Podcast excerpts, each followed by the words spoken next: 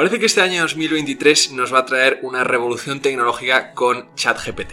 Este es un tema del que muchos nos habéis preguntado y por fin nos lanzamos a hablar de esta inteligencia artificial que yo por mí mismo temo me vaya a volver irrelevante en el mundo laboral porque no sé si esto acabará reemplazando a los que podemos escribir, a los que podemos hacer algo creativo, a los que podemos hacer un Excel, a los que podemos hacer un PowerPoint.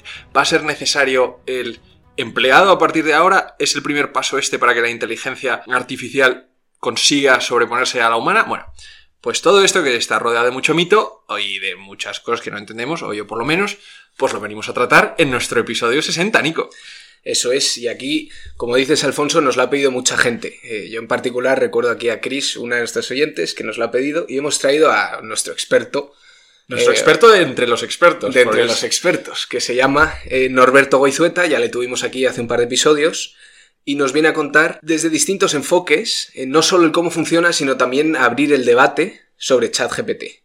Pues, pues Norberto, bienvenido y, cuéntanos un poco. Gracias Nico Alfonso por tenerme aquí una vez más. Te diré, Norberto, que eh, el episodio del hidrógeno verde, que es con el que te tuvimos, ha sido de los más exitosos. O sea, que tienes el listón muy alto, tú mismo te lo dejaste. Y polémicos, ¿eh? Y polémicos. El listón está alto. Bueno, pues esperemos que este lo supere, pero además que podamos tener un debate, a lo mejor no tan polémico, pero sí un debate a lo mejor más que abra al, al debate y a la reflexión sobre este nuevo hype que hay ahora de esta inteligencia artificial, que no solo diría yo que es ChatGPT, pero que puede revolucionar bastante el mercado de los grandes gigantes tecnológicos. Entonces vamos a empezar por lo básico. ¿Qué es ChatGPT? ChatGPT es un chatbot, es una aplicación con una interfaz de chat que muchos conoceréis, que está construida sobre un modelo de texto, de procesamiento de texto que se llama GPT-3. Y está desarrollado por la empresa OpenAI. El modelo GPT-3 es una tercera versión y este modelo 3 es el primero que puede tener una interacción de manera de diálogo con el usuario. Es que esto, perdón, hay, que verlo para creerlo. O sea, no solo os quedéis en los posts de Instagram o de distintas redes sociales de gente pidiéndole preguntas. O sea, yo os recomiendo encarecidamente que os metáis y le preguntéis porque alucinas. Te quedas alucinado con cómo te responde y la variedad de respuestas que tiene. Justo. Y veréis que a veces no es fácil preguntarle porque en una gran cantidad de veces que uno entra a la página web de ChatGPT pone que está el sistema colapsado de... De la cantidad de usuarios que tiene. De la cantidad de usuarios que tiene. Para que os hagáis una idea, llegó a un millón de usuarios en solo cinco días después de su lanzamiento en diciembre de 2022. Y por comparativa, Instagram tardó dos meses y medio en llegar a un millón de usuarios y Spotify cinco meses. Entonces esto puede ser un indicador del impacto que puede tener ChatGPT y del uso que tiene. Y entonces has hablado de que este ChatGPT que tenemos es la tercera versión, porque ha habido dos versiones anteriores. Ha habido dos versiones anteriores, pero que no tenían una gran utilidad, era difícil interactuar a lo mejor eh, y las capacidades eran limitadas. En vez de poder tener un diálogo era poder predecir una próxima oración y no tenía la capacidad de decir que escribe una página, escribe páginas, puede escribir prácticamente un libro si os lo pides. Te resume frases, te, te hace resúmenes de, de, leyes, de todo, todo, todo. Nico, ¿para qué estamos tú y yo aquí? Ya vamos a cerrar el podcast y que lo haga ChatGPT. Bueno, de eso hablaremos luego. Hablaremos luego, justo, pero yo quería mencionar que la inteligencia artificial no es nada nuevo todos los que tendréis Netflix o Amazon Prime o cualquier sistema de vídeos o recomendaciones que te diga, te sugiero que veas esto lo siguiente, eso es un modelo de inteligencia artificial que se llama modelos de recomendación, que en el fondo lo que ha cambiado es que nosotros somos sujetos de esos modelos y por primera vez creo que tenemos algo en lo que podemos ser usuarios de ellos y poderlo tener esa interacción podemos distinguir dos tipos de dentro de la inteligencia artificial. Lo que se llama Artificial Narrow Intelligence, que es lo que nos encontramos ahora mismo, que son modelos que no son capaces de sentir, no son inteligentes, por así decir, a pesar de que lo lleven en el nombre. O sea, no saben qué son. No saben qué son. Eh, podemos tener un debate filosófico. filosófico. Y lo que siempre a lo mejor decimos que es a lo que vamos es Artificial General Intelligence, que es aquella inteligencia no biológica que pasará el test de Turing, que es ese test que se desarrolló en 1950 que dice que entre una conversación entre una máquina y un humano, no sé, un observador independiente no sería capaz de distinguir cuál es cuál. Perdona otra vez que interrumpa, pero es, bastante cercano lo que tenemos ahora con ChatGPT con ciertos temas. Es verdad que otros se nota y salta a la vista, pero hay ciertas respuestas que te da que te parece que estás hablando con un operador al otro lado de la línea. ChatGPT, desde luego, es extremadamente bueno en parecer humano, pero luego veremos que tiene bastantes faltas en lo que es el carácter humano, que hace que sea relativamente sencillo para un algoritmo determinar si una respuesta proviene de un ser humano o de ChatGPT. Entonces, un poco por resumir lo que es eh, ChatGPT, hemos dicho que la interacción es un chatbot y podemos pedirle poemas, podemos pedirle cuentos, información, podemos debatir con él, podemos programar, podemos clasificar. Es un modelo de lenguaje. Entonces, nosotros le preguntamos algo mediante una oración en inglés, en español, tiene distintos idiomas. Sin indicarle el idioma. Sin indicarle el idioma y es capaz de devolverte algo que tú entiendes en el formato que tú quieras. Es decir, tú le puedes pedir que te escriba un poema en inglés, un poema en español, que te lo haga con más humor, con menos. Entonces, todo es a base de interacción y tú vas actualizando esa respuesta con más frases que tú vas diciendo como si fuera un diálogo. A mí me parece interesante que pongas de ejemplo eh, un cuento o un poema que son ejercicios de escritura creativa hasta qué punto lo consigue o hasta qué punto se nota ahí lo robótico. Porque si encuentro que, por ejemplo, si le pides, que lo hemos hecho, eh, Nico, eh, resúmeme la ley trans española o resúmeme la ley de lo que sea o resúmeme los fondos europeos. No quiero decir no nos hemos fiado. Que no nos hemos fiado. ¿eh? El podcast no, es, nuestro, nuestra investigación. ChatGPT solo ha sido por curiosidad ver cómo funcionaba. Pero en el sentido de que temas más grises, sí puedo entender que haga un resumen pues, de una ley o de, una, o de un memorándum o algo. Pero algo creativo lo consigue bien. Pues antes de entrar en lo si consigo lo creativo, que es uno de los debates a los que yo quería llegar, si quieres, vemos un poco cómo está entrenado este modelo, ¿no? ¿Qué de, de, qué se nutre? ¿Cómo aprende? Y resulta que ChatGPT, parte de su éxito está en que ha sido entrenado con una base de datos de más de 45 terabytes de datos, que se dice pronto, de Internet. Y entonces cuenta con libros, artículos, texto de todo tipo, de lo cual se nutre, aprende, entiende relaciones entre palabras, entre distintos cómo, es, cómo se estructuran las palabras, cómo se estructura el lenguaje, y eso es lo que utiliza luego para llevar a cabo las respuestas que nos da. Entonces, o sea que de alguna forma yo le podría pedir, escríbeme un cuento del realismo mágico. Y entonces cogería todos los libros de realismo mágico que hubiera en internet y sacaría temas comunes de esos lenguajes y los juntaría. Exacto. Exacto. Bueno, vamos a ir al paro todos. Bueno, no tan pronto. Porque uno de los grandes inconvenientes de esta tecnología es su coste. Porque nosotros estamos acostumbrados a hacer búsquedas en Google sin una restricción. Es decir, tú puedes entrar en Google en cualquier momento y aquí, como hemos dicho antes, a veces está saturado. ¿Y qué pasa porque esté saturado? Que es que el coste para OpenAI, esta compañía que lleva ChatGPT, es espectacular. Para que os hagáis una idea, una petición a ChatGPT suele costar entre una fracción de céntimo, que parece muy poco, pero según acumulan al día, ChatGPT tienen costes aproximados más de 100.000 dólares al día. Por responder chats y preguntas. Por responder chats y preguntas que a veces son, pues eso, curiosidades. Oye, hazme un poema sobre... Lo que sea, o sea, usar por usar. Usar por usar, pues eso tiene un coste sustancial. Entonces, escalar eso va a ser complicado. Entonces, no creo que nos reemplace uno de por esos motivos. Porque hoy por hoy es gratis, pero ¿se está viendo en el futuro ponerle un precio? Hoy en día ya tiene un precio. Tú puedes hacerte un usuario premium y por una cuota mensual tienes acceso garantizado a ChatGPT. Y se está vendiendo también a distintas empresas herramientas que hagan uso de ChatGPT. Exacto. Porque ¿para qué lo podemos utilizar? Pues lo podemos utilizar yo lo utilizo principalmente para ayudarme en mis tareas de programación. Le puedes pedir que te escriba funciones de una manera X que tú necesites y te lo hace bastante rápido y suele hacerlo bien. Es, yo veo que es muy bueno para traducir. Mejor que Google Translate. Mejor que Google Translate, puede ser. Para resumir, como estabais diciendo en leyes, para simplificar, y tú tienes un texto farragoso. farragoso y puedes decirle que te lo simplifique. Y luego también se puede utilizar para buscar. Eh, su límite de aprendizaje ha sido septiembre de 2021, pero tú puedes pedir que te busque, pues no sé, quién llegó a América. Y aquí vemos una de las grandes diferencias. Esto es simplemente un modelo de texto, o sea, está entrenado con un montón de texto, pero eso no significa que lo que se sepa sea correcto. Claro, aquí me gustaría mencionar un ejemplo respecto a cuando le pides que te resuma cosas, estás asumiendo el sesgo que pueda tener al haber sido entrenado. Y por poner un ejemplo concreto, al preguntarle cuando estábamos mirando esto para el tema de la ley trans, una de las frases que sacó resumiendo, o sea, como conclusión de su resumen, era que era un avance sin paliativos para la sociedad, que puedes estar o no de acuerdo, pero desde luego no es un resumen de la ley que se había hecho. Porque se ha escrito mucho sobre eso y entonces toma esas opiniones. Eso es. O sea, sería curioso, por ejemplo, hacer el ejercicio de decir eh, el holocausto sucedió de verdad o no, porque lo que resumiría también es gran parte de literatura negacionista del holocausto. Entonces, aunque esa literatura esté... Eh, estoy usando literatura en un término muy anglosajón, pero los textos, eh, los textos históricos o, historiográficos que los que niegan el holocausto están más que orillados del debate académico, este te lo sabría distinguir o no, o simplemente diría, esta es la información que hay y yo te la doy. Pues ahí es uno de los debates que quería yo traer a, a la mesa, porque desde luego existe un sesgo.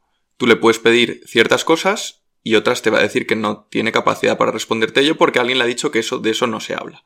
Un ejemplo es que salió a lo mejor que visteis en Twitter que tú le puedes pedir que te haga un poema sobre Joe Biden con todas sus virtudes y te escribe un poema alabando a Joe Biden y ese mismo input pidiéndole que lo haga sobre Donald Trump dice que no se mete en temas políticos. Fíjate, es que sí que tiene un sesgo ideológico mm, mm, político. Y hace bromas sobre hombres y no sobre mujeres. En fin, hay alguien que le ha dicho estos son tus baremos ideológicos y de aquí más o menos no te puedes eh, mover. Claro, y hay cosas en las que se nota muy claramente, si le pides estas preguntas tan específicas, pues salta a la vista, pero hay otros temas en los que puede inducir hacia un lado o hacia otro sin que sea tan aparente que lo está haciendo. Exacto. Y por ejemplo, cuando buscamos algo en Google, una búsqueda, somos mucho más conscientes de las fuentes, de que una fuente, un periódico, puede tener un sesgo ideológico, y eso nosotros como receptores de esa información lo manejamos bastante bien. En cambio, con ChatGPT yo tengo la impresión de que lo tomamos como una fuente de una verdad única, ¿no? Que esto que nos dice es real. Y hay que tener cuidado en ese sentido porque es verdad que es una única fuente de información que no sabemos de dónde proviene porque no pone las referencias que, tiene, que utiliza para su información, que puede tener un gran sesgo ideológico. Aparte de varias eh, incorrecciones. Así como, no sé si fan fact, pero Google, que ha presentado ahora su último modelo en su presentación, le preguntaron al modelo de Google en una live demo que era el primer descubrimiento que había hecho el telescopio de James Webb y dio un dato erróneo. Y en esa misma presentación en la bolsa Google cayó un 8%. Pues ahí lo. O sea, es que, es que es importante porque muchas veces nos pensamos que todo lo que nos viene a la pantalla será verdad por algún lado o por otro. Y además, esto me recuerda un poco cuando fue el, el boom de las eh, webs de fact-checking. Que dices, no, esto, esta idea de las eh, páginas web que iban a ser como la información fiable al 100%, un fact-checker en la época de la desinformación, pues estás viendo muchas veces que las empresas de fact-checking son las primeras que tienen un sesgo ideológico, las que te, te confirman una, un hecho, una fact, mm, vendiendo también su baremo. Exacto. Entonces esto lo tiene igual. Esto no podemos tomar nada de que nos viene ChatGPT de información como completamente neutral e imparcial porque tiene su sesgo. Y luego aparte, en sobre todo en lo que es el tema de buscar información, es una cosa que nos profundiza. O sea, nosotros tenemos que preguntarle algo específico y nos va a dar esa información. Cuando nosotros estamos investigando cosas, tú entras en la Wikipedia y puedes hacer clic en un link de una cosa que no tenías pensado, que no se te había pasado por la cabeza y que te abre. O sea, investigar es un proceso de apertura y preguntar es un proceso de Concisión. De concisión. O sea, no te permite lo que se dice tirar del hilo. Exacto, porque tú le vas a preguntar una cosa concreta, porque las preguntas suelen ser concretas, las que tenemos los seres humanos, y entonces te la va a responder, pero no te va a decir, ¿y por qué no puedes explorar este otro tipo de cosas? Que es una reacción que tenemos normalmente cuando buscamos algo en Google y vemos cosas que a lo mejor nos llaman la atención relacionadas a nuestra búsqueda original. Ya, o sea, no es una madriguera. No. Bueno, le puedes encadenar preguntas, pero no te da tanto pie, o sea, es posible que no te dé tanto pie a que salga la segunda pregunta. Totalmente. Entonces, para buscar, yo ahí veo sus grandes limitaciones. Pero para todo lo demás, desde luego, es como unas manos extra a cualquier tarea que estemos haciendo. Claro, estamos siendo muy críticos, pero, pero yo lo he utilizado, a mí me sirve, me ayuda, me ahorra tiempo, y tú, desde luego, has dicho que en programación también. Yo lo utilizo muchísimo, pero tengo bastante miedo al utilizarlo, ya no solo por su corrección en sus respuestas, sino más que nada por qué pasa con los datos que yo le estoy dando a ChatGPT. Porque todo nos vale en ámbito privado, pero tú estás en una empresa y a lo mejor tú le estás poniendo un código o una información en un, que tienes en un dossier que es confidencial. Entonces, ¿qué pasa con eso? Entonces, esto es una de las partes a las que yo quería llegar, de que no tampoco, que hay que tener mucho cuidado también porque el copyright de lo que tú le pones a ChatGPT es tuyo, pero OpenAI puede utilizar esos datos para entrenar a su modelo a seguir aprendiendo. Claro, entonces si la empresa que controla ChatGPT va a empezar a educar ChatGPT de acuerdo a unos modelos que son confidenciales, no sabes si es de una empresa rival. Es casi una eh, información privilegiada. Exacto. Entonces, por eso digo que hay que tener cuidado al usarlo, porque imagínate que tú estás trabajando trading de acciones y tienes un algoritmo secreto, pero quieres que ChatGPT te lo mejore, te lo documente. Pues tú a lo mejor en meter tu algoritmo secreto en ChatGPT, ChatGPT, sin saberlo, puede utilizar partes de ello para una respuesta similar y entonces puedes perder tu competitividad. Entonces hay que tener es, mucho una laguna por donde se te escapa todo. Por eso hay que tener cuidado, entonces todo lo que le pongas, asumir que no sabes qué va a pasar con ello. Con lo que sale de ChatGPT no tiene protección por copyright porque la inteligencia artificial hoy en día no es sujeto de tener copyright y hay grandes debates aquí de un tema legal sobre qué, qué puede tener copyright y no. Porque Lo- el copyright, perdona, es una cosa que solo pueden tener los humanos. los humanos. Porque se considera que es parte de tu creatividad humana. Es, de alguna forma está, tu biología lo blinda. Hmm. Y empresas también, supongo. Sí, pero esto es como es generativo, podrías decir, oye, esto es parte de OpenAI, pero eh, hoy en día la Unión Europea, por ejemplo, lo que se ha pronunciado es que no es copyright de OpenAI. Pero aquí el gran dilema es si los textos sobre los que se nutre ChatGPT para entrenarse pueden estar protegidos por copyright, por lo tanto, un texto que te ha proporcionado como respuesta puede ser sujeto de esa protección de copyright. Sin que tú lo sepas, porque como no te ha dado la referencia ni la fuente, Entonces por eso siempre dicen ellos, se blindan mucho las espaldas de que es decir que es para uso privado y que tengas mucho cuidado en usarlo para fines comerciales porque puedes estar utilizando cosas que están protegidas. Y esto, por ejemplo, se ve muy similar con otro tipo de modelos que no me quiero meter mucho en ellos por no irnos mucho del camino de ChatGPT, que son los modelos de texto a imágenes, que a lo mejor habéis, los habéis visto, que son como DALI, que tú le metes un texto y el modelo te devuelve una imagen. Tú le puedes pedir un astronauta cortándote el césped, le escribes y te devuelve eso. Pues ahí hay mucho tema porque las imágenes sobre las que se entrenan esos modelos pueden ser sujetas de copyright. Y hay muchos artistas que se ven a sí mismos cuando piden un prompt que se llama y se ven a sí mismos en lo que les devuelve el modelo. Claro, de que tú hiciste esa foto de alguien cortando el césped que ahora están, están usando para ponerla con la de un astronauta que es de otra persona. Totalmente. Ya. Entonces, pues bueno, tiene sus limitaciones, pero desde luego tiene unas capacidades espectaculares, está revolucionando el mundo de las tech, porque ahora todo el mundo quiere tener su modelo de texto. Microsoft ha invertido 10 mil millones de dólares en OpenAI y pretende incorporarlo en sus herramientas de Office. Y no te digo nada si tú tienes una prompt de ChatGPT que tú le puedas decir cómo quieres hacer tu PowerPoint y te lo haga. Eso puede ser revolucionario, ¿no, Nico? Los echa a todos, desde luego. Y lo creativo no lo consigue. Bueno. Porque hasta qué punto, o sea, según están, están nutriéndose de una cosa que ya existe, que uno podría decir, oye, pues tú también te nutres de cosas ya existentes, nadie nace sabiendo escribir, ni sabiendo componer, ni nada de eso, pero de alguna forma la, no me voy a poner hasta creacionista incluso, pero la chispa de divinidad humana es una conexión sináptica humana. Eso es ya filosofía. Ya me, ¿eh? pero me quiero Es agarrar a esto, porque es que si no... No, tenemos, no sé, el aparato creativo es inherente al ser humano porque ChatGPT inventaría, inventaría la rueda si solo ha visto cuadrados. Pues yo creo que no. Entonces, eh, Eso es una buena, eso es una buena símil. entonces pues es... No podría porque no sabría lo que es un círculo. Exacto. Si solo ha visto cuadrados, Sí, esa inspiración humana yo creo que es solo inherente al ser humano, o por lo menos a la inteligencia a lo mejor general artificial que hemos hablado antes, pero por hoy por hoy yo creo que ChatGPT no puede ser creativo, simplemente que está mezclando cosas de las que ha aprendido y las puede mezclar de una manera u otra. Es decir, pero mezclar es creativo. Bueno, yo es que ya nos vamos a poner muy filosóficos, pero es hasta, hasta bonito de alguna forma. Estamos hablando de que no tiene sentimientos, de que no sabe qué es una inteligencia, que es una, una inteligencia artificial narrow, no es general. Yo creo que la inspiración y la creatividad es intrínseca al sentimiento. Tú tienes una respuesta sensorial a algo que tú ves a tu alrededor y que de alguna forma, ya no sé cómo funcionan los procesos químicos del cerebro, pero nosotros sentimos las cosas por un motivo. Y eso muchas veces es lo que da la chispa de la inspiración. Esto no lo puede tener una máquina que no sabe qué es una máquina. Solamente el hombre, sabiendo que es hombre y colocándose en el centro del universo, puede ser. puede estar atento a las respuestas. Y luego que el, el arte, el arte es sentimiento. O sea, tú ves una pintura negra de Goya, la de Saturno comiéndose a sus hijos, y la sientes solo con verla. No sé si con una imagen generada por inteligencia artificial se puede transmitir ese sentimiento. Entonces, tiene esas limitaciones. Pero es que nos estamos yendo como si fuera, es como ha dicho Nico antes, un poco negativo, pero las posibilidades que tiene son espectaculares. Y como cuando hay siempre una revolución, la primera opción es siempre cortarla de raíz. Entonces, por ejemplo, en muchos temas educativos hay universidades y colegios que directamente lo censuran, porque dicen que sus alumnos lo utilizan para hacer los deberes, o para copiar, o, como queramos llamarlo.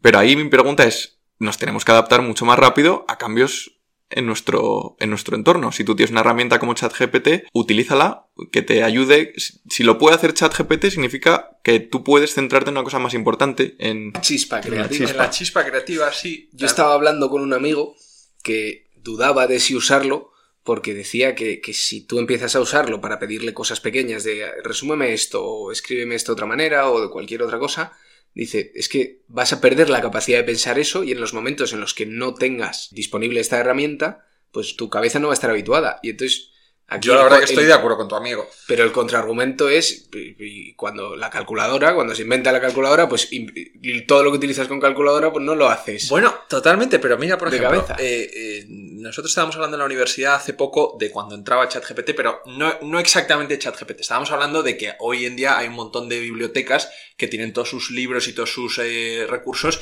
eh, escaneados y disponibles de forma digital.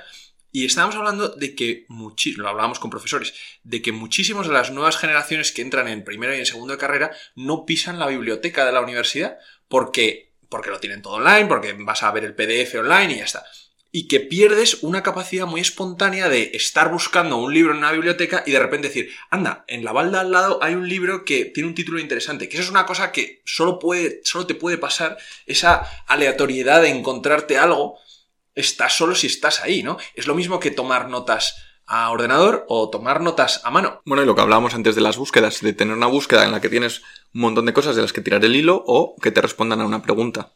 Al final es todo que te vuelve te devuelve lo específico por lo que tú has preguntado y entonces eso de alguna forma te estrecha muchísimo la posibilidad que tienes de sorpresa, de inspiración, porque eso también es inspiración. Recorta la cantidad de estímulos a los que tú puedes responder con esa chispa divina. No obstante, te- en esas tareas más mundanas te puede ayudar muchísimo y tú puedes ver que a lo largo de tu día tú tienes una par de tareas que se beneficiarían muchísimo de tener, por así decir, un, un extra par de manos que puedan... Como una especie de esclavo tecnológico que dijera, oye, este es un trabajo que a mí me tocaría hacer seis horas, resúmeme esto. Pues Exacto. eso sí lo puedo ver, pero Y esto a futuro, o sea, hemos llegado hasta aquí, vemos que es muy, muy disruptivo. ¿Cuáles son los siguientes pasos que se espera de esta tecnología? Pues es complicado, porque ¿hasta dónde va, va a llegar ahora? Pues a mejorar su- sus capacidades, pues es muy difícil que...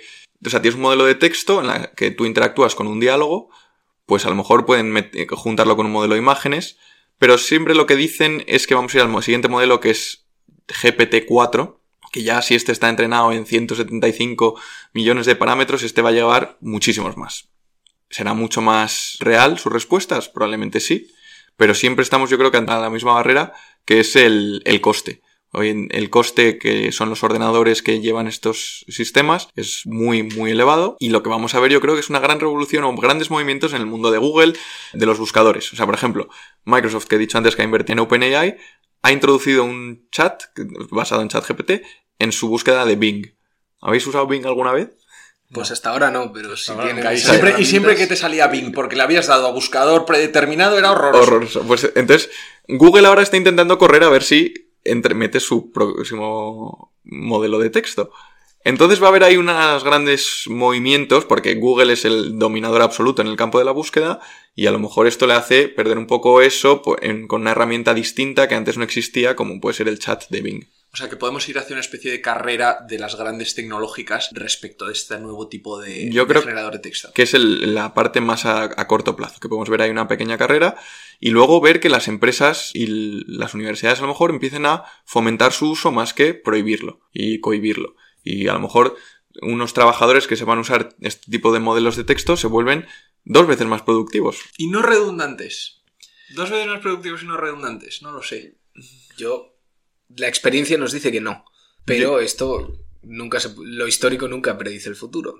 100%, entonces... Yo creo que no va a reemplazar a prácticamente a nadie, o no debería reemplazar a nadie, simplemente que va a hacer mucho más productivo a un trabajador. Porque al final es esa chispa que necesitamos, saber pedir lo que queremos, lo tenemos, pero no puede ser que el trabajo que hoy en día hace alguien probablemente te lo reemplace al 100% porque sería, vamos, sería saltar al vacío porque no te puedes fiar de absolutamente nada que te devuelva, que no puedes chequear, está correcto porque tiene unos fallos que pueden ser muy gordos. Bueno, me encanta que sea así y que no nos tengamos que condenar al ludismo como en el siglo XIX y quemar las fábricas.